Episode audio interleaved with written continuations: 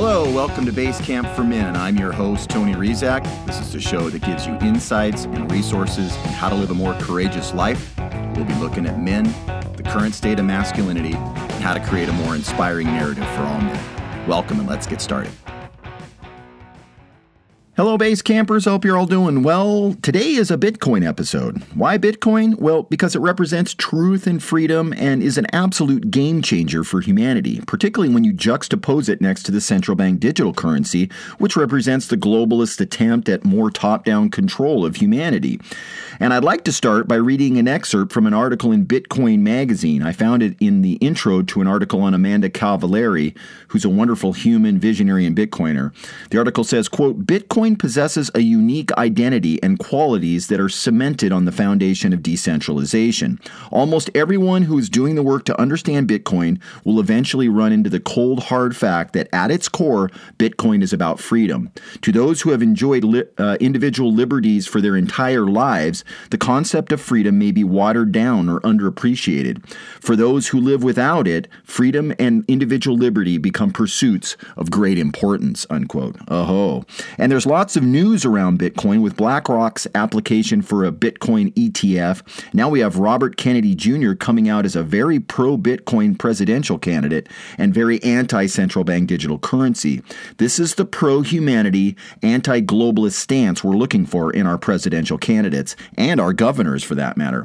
Today's episode is with our Bitcoin friend Connor Dent, and nothing in this episode is meant to be taken as financial advice. Neither Connor nor I are certified as financial financial advisors.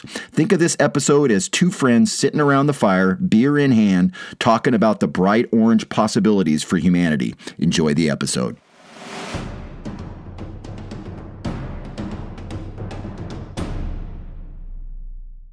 My guest today is Connor Dent. Connor is a Bitcoiner and Director of Client Services at Unchained Capital. Unchained Capital is a company introducing new solutions to self custody and new resources in the Bitcoin space. Here is my interview with Connor Dent. All right. I am here with Connor Dent, Bitcoiner and freedom lover Connor Dent. Connor, welcome back to Basecamp for Men. It's good to have you on the show again. Tony, thank you for having me. It's a pleasure to be here.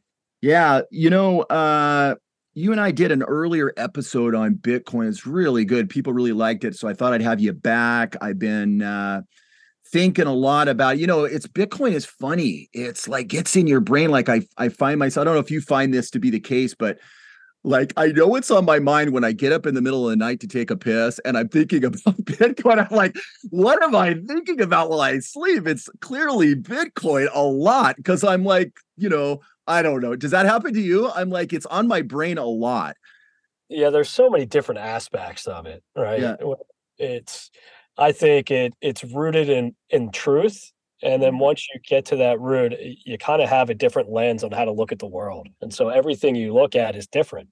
And it's through that lens of truth. And being that Bitcoin, it can't be changed, changed, it can't be controlled, it's peer to peer. It changes every aspect of your life. And I, I, I completely agree with you. It's it's a constant reminder throughout the day of a brighter future. Yeah, I love it. You know, and it's that that in some ways like i was talking and we'll talk about like price predictions which to me doesn't it's one of the least interesting aspects to me. Um, but it's what people talk you know people that are really into investing and finance people you know that's what they lead with. But to me one of the most interesting aspects is the impact on human consciousness. Like we've never had money like this. We've never had uh, something that's leading the decentralization. You know, now we have Nostr as a decentralized, you know, you're starting to see some of the impact of the human tribe going, you know what, we don't have to have these centrally centrally controlled nodes. We don't have to have the central bank, you know, printing, printing, printing, and we don't have to have centrally controlled social media like Facebook. We can create our own you know i think sometimes that's some some of the most exciting aspects and people when they talk about bitcoin after you've been at it a while usually you're talking about the philosophy and the possibilities more than getting rich right? I, I think the the getting rich thing i think i know some some guys that are really into the other cryptos altcoins and when i talk to them they still kind of you can see they're still trying they have a trader's mentality and do you think it's going to go up and should i you know they're they're trying to get rich and i just tell them look it's really that's not what it's about like uh, i don't know if you ever have friends like that that are like oh what do you think of this altcoin? What do you think of that altcoin? But for me bitcoin represents uh, something that revolutionizes consciousness and how we view you know our structures basically. Yeah and you're exactly right. I have a i do have some friends in the circle that you know they have the stock market mentality right? Yeah. and look at this these alternative crypto assets and well what's the fastest way to get rich? It's mm-hmm. just get get rich quick scheme which in reality in any mm. aspect of life right anything that happens uh, instantly with no proof of work of no energy or or no pain or suffering to get to the final end line and that instant gratification i think from a humanitarian humanitarian standpoint that's what everyone's looking for and i think mm. that's how people view these alternative crypto assets is to get get rich quick and i think right. what bitcoin does to me i think it really makes you value time mm. right? understand that because of the fixed supply that just through simple math you're going to aggregate more value throughout time it allows you to focus on what your purpose is, right? You don't have to work a nine to five dead end job paying bills as inflation rises. You're able to focus on what truly makes you happy because in the background, you're aggregating more value in this hard asset and you can hold the keys to it. So I mm. think it, to me, it, it's really made me conscientious of how I how I use my time. Mm, that's great. That's a great way to put it. Um, you know, I almost hate to talk about price, you know, but I I I circled some of Cathie Wood's just to give the listener a background. You know, Cathie Wood is a, a founder of ARK Invest, very famous investor, and she's a Bitcoiner. Um, you know, and her analysts came out with price predictions. It was a maybe a year ago or so. They've updated it a little bit, but they haven't changed much. And in fact, I saw a video of her saying, no, we're more bullish than ever on Bitcoin's price. But it was uh, her team took a look at the price in 2030. So this is seven years out. Um, and they made a base price, basically an over under, and they made a bull price and a bear price. And so her over under, her team was 680,000 a Bitcoin with the bull price. She just uh, it was a million and a quarter, and she just bumped it up to a million and a half as the bull. And her most bearish situation is Bitcoin at a price of 250,000 per Bitcoin. Uh, we're sitting kind of hovering at 30 right now.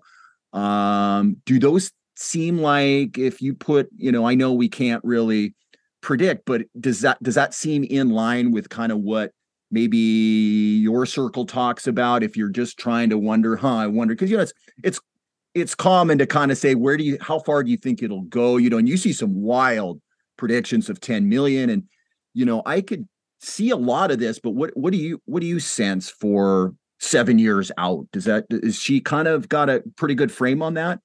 Yeah i think with the halvings that happen every four years mm-hmm. i think just through supply and demand, it's going to get twice as hard to mine for Bitcoin, which means yeah. the supply of it is going to incrementally slow down, which then will naturally bring up the demand. So price will rise. Mm. As far as putting hard numbers, uh, you know, seven years from now, I'm I've always been under the impression that anyone that tells you the price, like yes, you can have a- analytics and you can look into it from a very macro micro standpoint, but at the end of the day, I don't want to say it gives false hope, but I think it takes away from the actual engineering of the asset. Mm-hmm. Just because of its fixed supply, you know that it's going to aggregate more value and the price is naturally going to going to rise because of that demand and because it gets incrementally harder to mine for bitcoin but to put hard numbers on it i think it could be misleading yeah and i also think it takes away from the the actual purpose of what this technology is. I think if you go into it from a monetary standpoint where you're looking, all right, well, if I buy in now at $30,000 and it's going to be X amount in 2030, and you're looking at it from a strictly investment point of view, which is completely okay. Mm-hmm. But I think the longer you hold on to it, the more you see the humanitarian side of it, the, the, light at the end of the tunnel of what this asset can actually do. Mm-hmm. I think putting a price tag on it can bring people into Bitcoin for the wrong reasons. Mm. And again, there's different walks of life, whether it's through you have very sound first principles in your life personally, and then you just naturally align with Bitcoin, or you can look at it from a financial st- standpoint, right? You're watching inflation rise, you're looking at your IRA or 401k, and it's literally being lit on fire and Bitcoin's an opportunity to opt out of that system. So I think different avenues that people come towards Bitcoin, they generally will be rooted in that freedom money and mm. they will come to that aspect they will they will drink the water and come to that conclusion the longer they hold it well that's that's why like i'm on some forums and that's why some people refuse you know they basically refuse to put any fiat number on bitcoin because they're just like i'm not mucking up bitcoin with some you know crap fiat number. I'm saying one one bitcoin is one bitcoin. That's what it is you know and i just like yeah there there you go. So um you know do you do you see as we look in the future you know financial advisors are in a tough spot right now in a way because they can't really talk too much about it. They can't really you know we have these ETFs that are being applied for by BlackRock and, and Fidelity and all these different things. So that's the sort of investment banks way of saying, hey, we can offer these ETFs and and then our our agents and our, our representatives can start to have conversations about Bitcoin. Um, but do you do you see maybe a future where people will I, advisors will be able to freely speak about self custodying Bitcoin as part of your portfolio. Like, say, my son's 16, and I said, you know, if you learn how to talk about Bitcoin and investment and and portfolio management and help people understand it and put people in the right mix, because I I think the whole 60 40 you know the old traditional it's been around for 40 years 60% you know stock market 40% bonds. That's the safest thing you can do. Well i don't think that's quite as safe as it used to be and i think that we're heading towards where where future generations will be advising about bitcoin and and how comfortable you are with different asset allocations the way traditional financial advisors talk about stock and bonds. I think that it'll be included uh, and with confidence. I think, uh, and I also think there's a lot of kind of financial advisors right now that really want to be talking about yeah. Bitcoin, but they just can't because they're going to lose their jobs, they're going to lose their their book and all that. So I don't know. What are your thoughts on that? Yeah, we come across a lot of financial advisors um, because you're exactly right. Legally speaking, they're not allowed to talk about Bitcoin. And yeah. Client asks about Bitcoin, they are required to give a reference of someone who can. Yeah. So, you know, we just saw BlackRock apply for the ETF and then Bitwise, VanEck, WisdomTree, Fidelity, Invesco just applied for it on Tuesday and Wednesday. And the one thing I worry about and we've seen this in the past, right, with Celsius, BlockFi, FTXs, and most recently Prime Trust, is this idea of paper Bitcoin. Mm-hmm. Right? Yes, the the whole aspect of offering this ETF, in my mind, is so these financial advisors they want to advise against self custody because it's not a part of the portfolio. They can't take a percentage of the holdings that you have with them if you have yep. self custody. Yep. Which is why an ETF will be very lucrative for these big firms. But what I worry about is paper Bitcoin, right? Mm-hmm. A certificate that says, here's a receipt of the Bitcoin you purchased, but how can you verify that they actually have that Bitcoin in their treasury? Yeah. And given in the past two years, we've seen these big exchanges promise, give a certificate that, hey, we have your Bitcoin, it's safe. And then when they go belly up, you find out that they were rehypothecating and reborrowing. Yeah. And I think the current financial system is built on that. It, it, it's a behavior that has been rooted in the last 20 years. And the beauty of Bitcoin is you can't copy it, right? Yeah. The, the ledger is the ledger and it can never change. And so I'm curious to see as these, if these ETFs get applied and they get approved, what that's going to do to the price mm-hmm. which actually I think it's a, a door open for these big these big corporations and investment banks to get to get into Bitcoin, which will naturally rise the price. But I'd be curious to see in terms of holdings how these customers who just want to put 5% of their portfolio in Bitcoin because it's it's a way to to invest into a hard asset. Yeah. But I'd be curious to see how they're verifying and confirming that the Bitcoin they're purchasing is actually on the treasury of these big these big corporations that are getting into it. I, I was actually not happy to see it. You know, a lot of people were like, woohoo, this is gonna blow up the prize or whatever. And I was like, ah shit, BlackRock. You know, they're gonna oh. fucking throw their they're gonna swing their big dick around and fuck fuck up fuck up some of this somehow, yeah. you know. So yeah. It's the Death Star coming to Bitcoin. But yeah. I think I think what what comes with uh, a free monetary system and a free market mm-hmm. is this is inevitably going to happen. And so I'm not necessarily against it. I still think we are still very early, not in mm-hmm. the sense of adoption, but in the sense that a lot of people are going to trip and fall. Yeah. A lot of a, a lot of these corporations are going to invest in are going to treat it like a traditional asset that they're used to lending out and and rehypothecating and promising X, Y, and Z. But when they realize the hard facts that Bitcoin is what it is and can't be changed, we're going to see a lot of people trip and fall over that. And I think that's natural. And I think that's a good thing for Bitcoin overall yeah. because it enforces education and it forces people to understand exactly what's happening in the background because there's no lying and there's no hiding from it. Well, and and in this particular case with the ETF and these big firms, you know, applying and and we presume they're probably going to get it, you know, um, you have the cat's already out of the bag in terms of self custody. Like Bitcoiners have been talking to their brothers and sisters and friends about self custody, self custody. So, you know, the Bitcoin community is spreading the word that self custody is the way to go. Don't buy the ETF, you know, and it's almost like, you know, uh, if that wasn't common knowledge, then I could see something like BlackRock, you know, you know, trying to spin it like a gold ETF rather than having gold in your safe, you know, like, oh, this is, we're hooking this to the price of Bitcoin. It's just as good.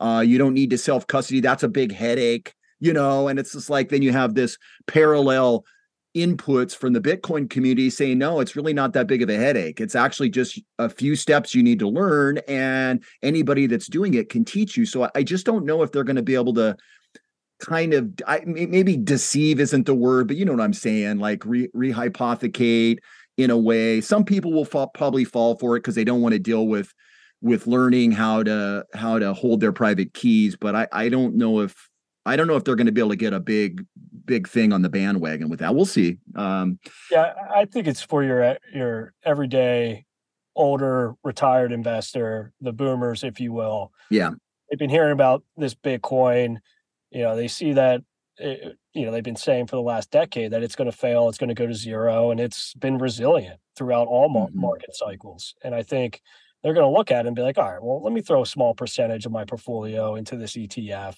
and i think that is the target client that they're going after mm. but as far as anyone that's you know has a brain and could see the value of holding your own private keys why would you take that third party risk right? right? why would i trust you know this big entity that at the end of the day you're looked at as a number not an individual and you have the ability to to custody something and take full responsibility of it mm.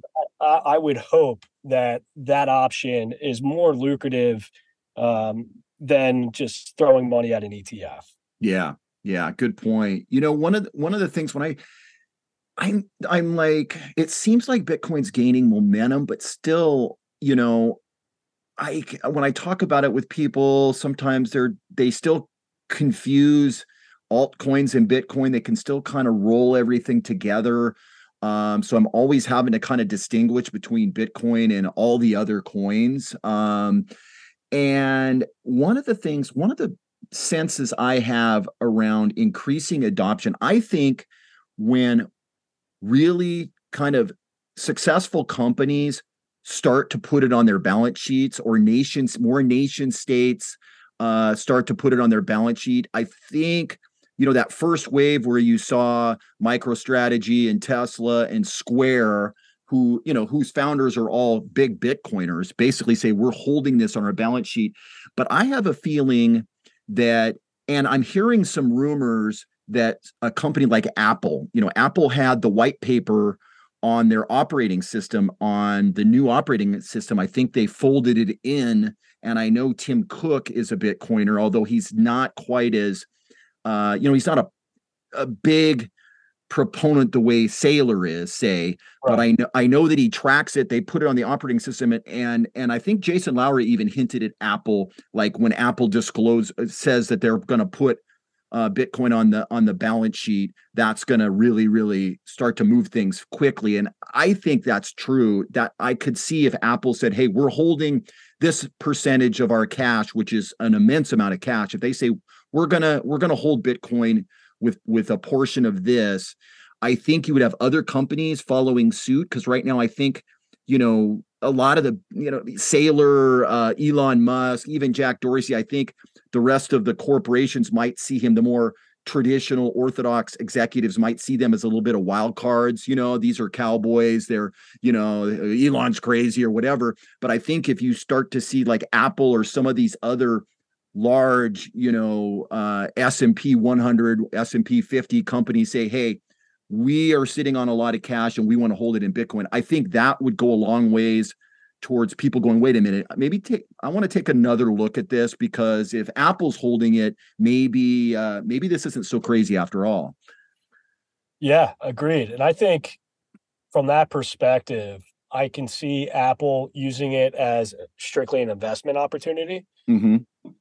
But I, I think we are still at the point where they don't see the use case of it. And mm. the reason I bring that up is if you think of Nostr and Damus, which is an application through Apple Store, Apple banned it. They did because yep. you're able to send sats. So for those who don't know Nostr, it's essentially like a, a social media network, just like Twitter.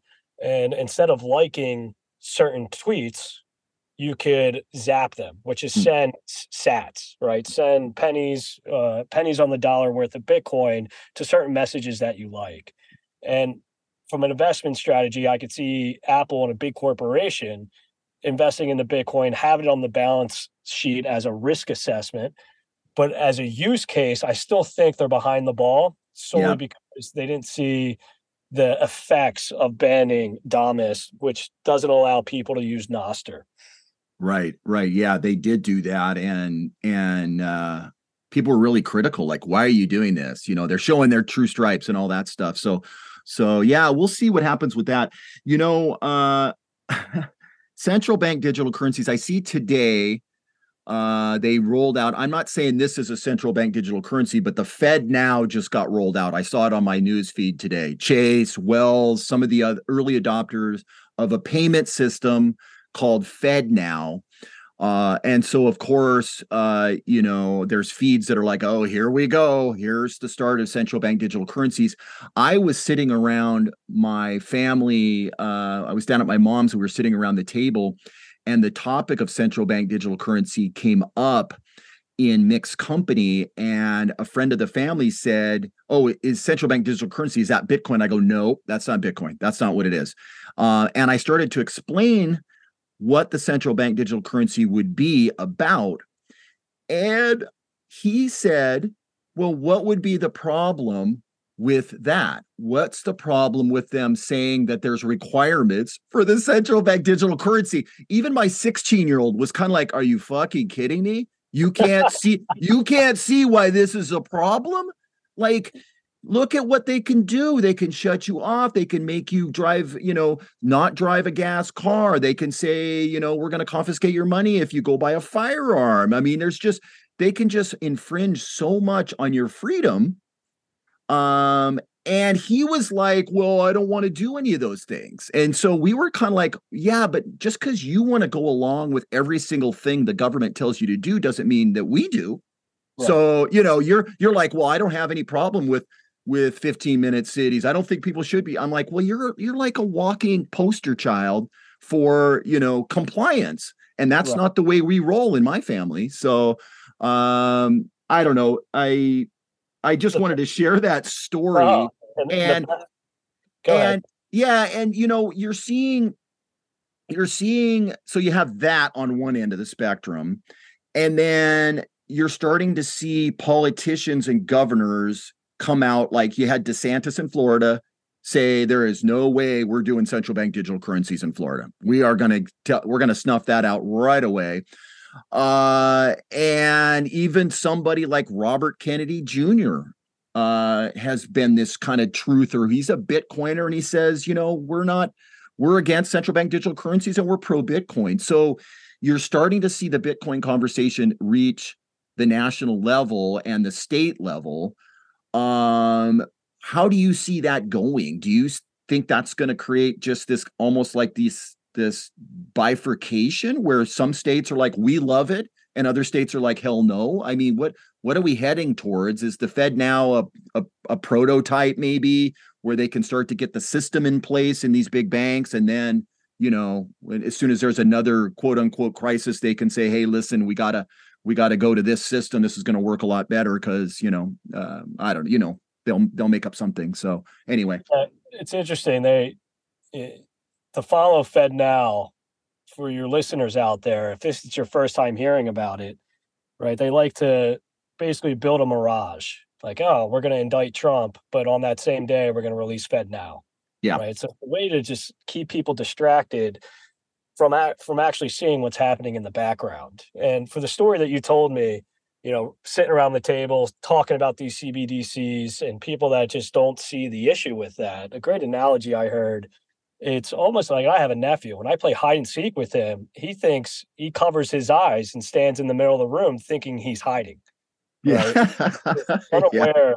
Of not knowing the reality of the situation that you can plainly see. So that's how I compare people that don't understand CBDCs. It's you don't want to wake up to the reality of the situation, right? You just want to do what's the most convenient thing. And they've conditioned your behavior up until this point where you can go to any retail store and pay through Apple Pay. You mm-hmm. can instantly send cash through Venmo. You can click twice on your iPhone and pay for anything. So when they hear a FedNow, they're like, oh, well, it's no different than my than my Apple wallet. Right. right?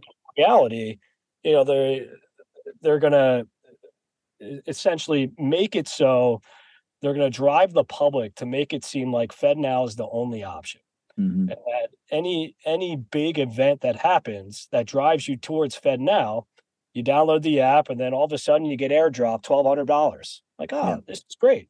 This is great. And then six months later, you go, to buy a steak at a restaurant or you go to buy a steak at a grocery store and you use the FedNow and they say, you know what, your carbon footprint, you've re- you, exceeded your limit. Why don't yeah. you go buy a piece of tofu? Yeah. Right? So it's able to dictate certain behavior and your purchasing power is completely lost. And so it's very rewarding and it's very uh, makes me confident to see governors like Ron DeSantis completely banning CBDCs. Yep. Presidential candidates like Robert Kennedy, right? Yep. Him understanding that, you know, this is a way for the government to, cl- to collapse down on our societal behavior through controlling the money. Mm-hmm. And I think Robert F. Kennedy, he's just gaining more popularity because I think, in my eyes, and I'm not a very political person, but I am rooted in truth. And I think he is a voice to really reveal what has happened in the last three years. But not only that, be able to point out what's coming ahead. And I think for him to be a, a, Bitcoiner and for him to understand the value of Bitcoin that it brings on a societal level, I think is great. And I I, I think it's it, it makes people question what is Bitcoin? Why is a presidential candidate talking about it? Mm-hmm. And why is it different than anything else we've seen? So I think from an adoption phase, if you're going to the you know to the voting booths, you're going to look at each candidate and and really understand what he represents which is naturally going to have you ask the question, what is Bitcoin? Yeah, that's a great point, you know. And and he's very pro medical freedom, which is, you know, that's yep. that's a issue that's after my heart as well. You know, he understands that. Um yeah, I wonder I wonder who he mentored with. I wonder who was the first person that was talking to Bitcoin about, you know, to him. He's never really given much of a background of, you know, you know, did he just go down the rabbit hole himself? Did he have a you know, uh, uh, consigliere that that that talked to him about it, or was he briefed by it? I, I'm kind of curious as the backstory. I wonder if we'll we'll hear it someday. Um, you know, there I saw recently. Uh, I wanted to just talk to you just technical stuff about about wallets. So you know, we you and I talk about self custody. Self custody is the is just the the one hoop to get over or the one thing to really learn, and you can learn it pretty fast. But there's a million and one hardware wallets. I think that Ledger and Trezor were kind of the two that really jumped out early. They were early ones that everybody bought, um, and I did as well. And but there's also a you know there's there's Coldcard. A lot of people really like Coldcard. Uh, Jade is a new one that people really like. But there's a whole bunch of them. But recently I saw that Ledger's Ledger got into some hot water, um, partially because they're not all open source. I think they they created some closed source when it was created, but when they did a they did a firmware update uh, and it was controversial because it basically said they created a, a, a seed recovery function in the update.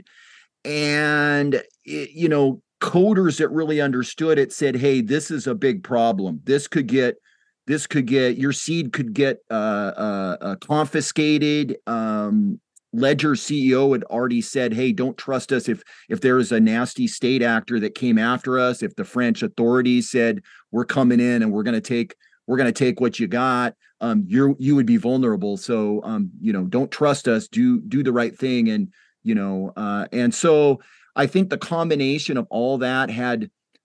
Um, some people fleeing ledger i still use a ledger not exclusively but i i, I didn't panic you know um, so I guess I guess I wanted to get your thoughts because uh, there's probably some noise around using a ledger uh, right now. Um, and do you still do you still like it? And, and what other wallets, maybe just personally, do you like uh, that you would endorse or say, hey, that's a super solid option for for newbies that maybe have bought Bitcoin but they quite haven't quite got in the self custody game, but they're looking at it right now.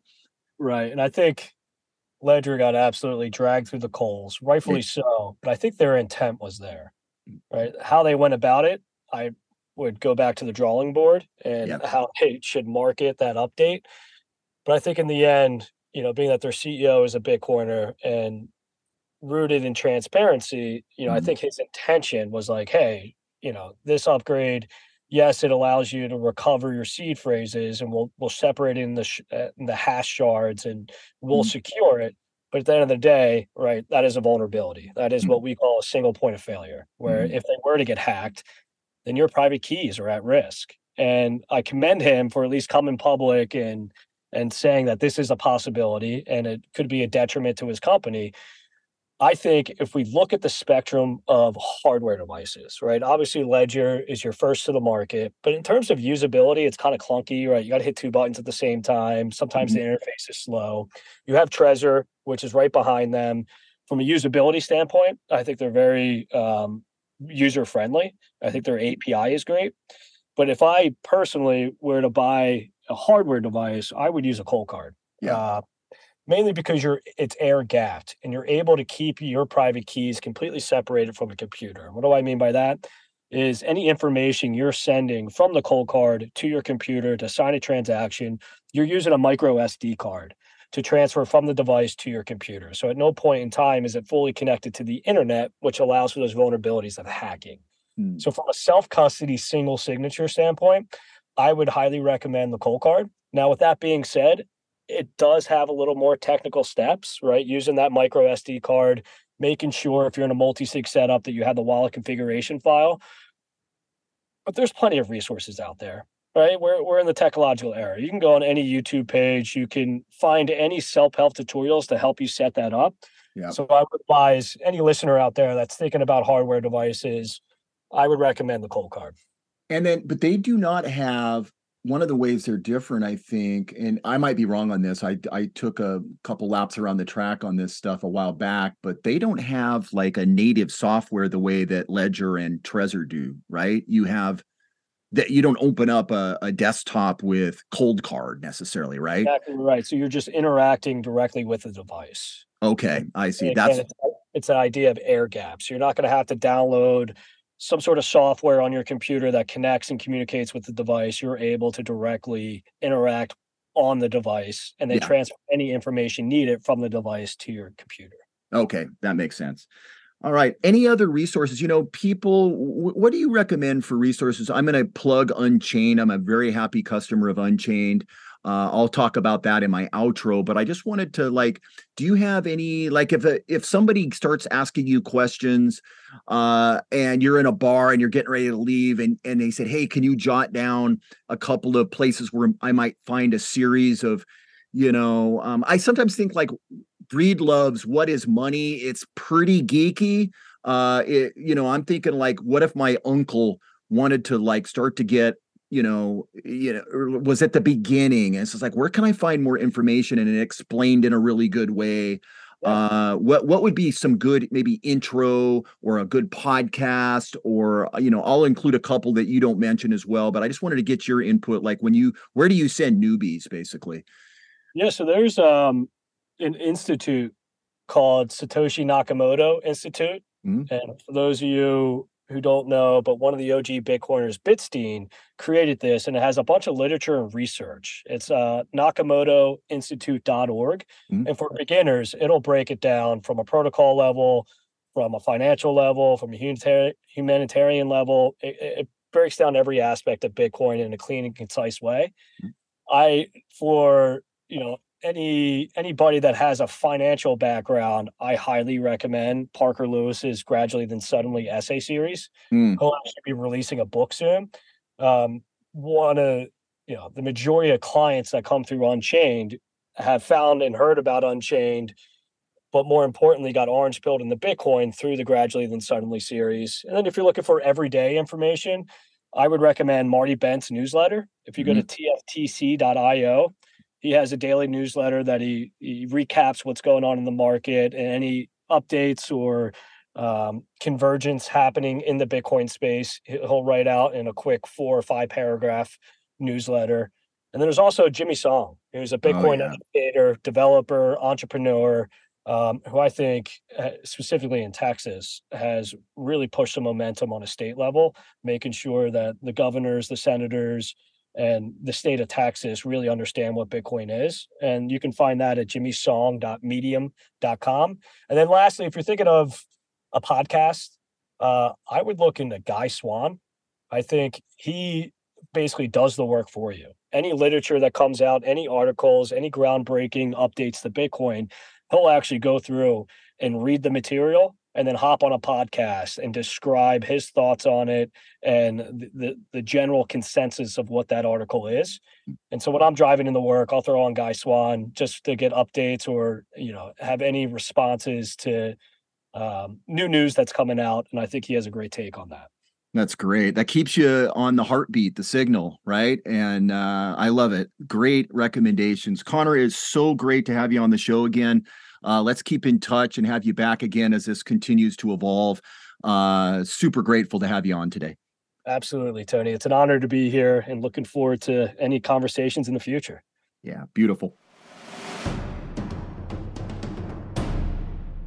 Love doing episodes with Connor. Great recommendations all the way around from him. I've added some of those into my rotation. And two others. A podcast I absolutely love is Blue Collar Bitcoin, which is Josh and Dan, two firemen who are also Bitcoiners. And I just love their level of engagement and the topics on that show. I find myself clicking on it quite a bit when I'm in the car. And last but certainly not least is Unchained, the Bitcoin company that Connor represents.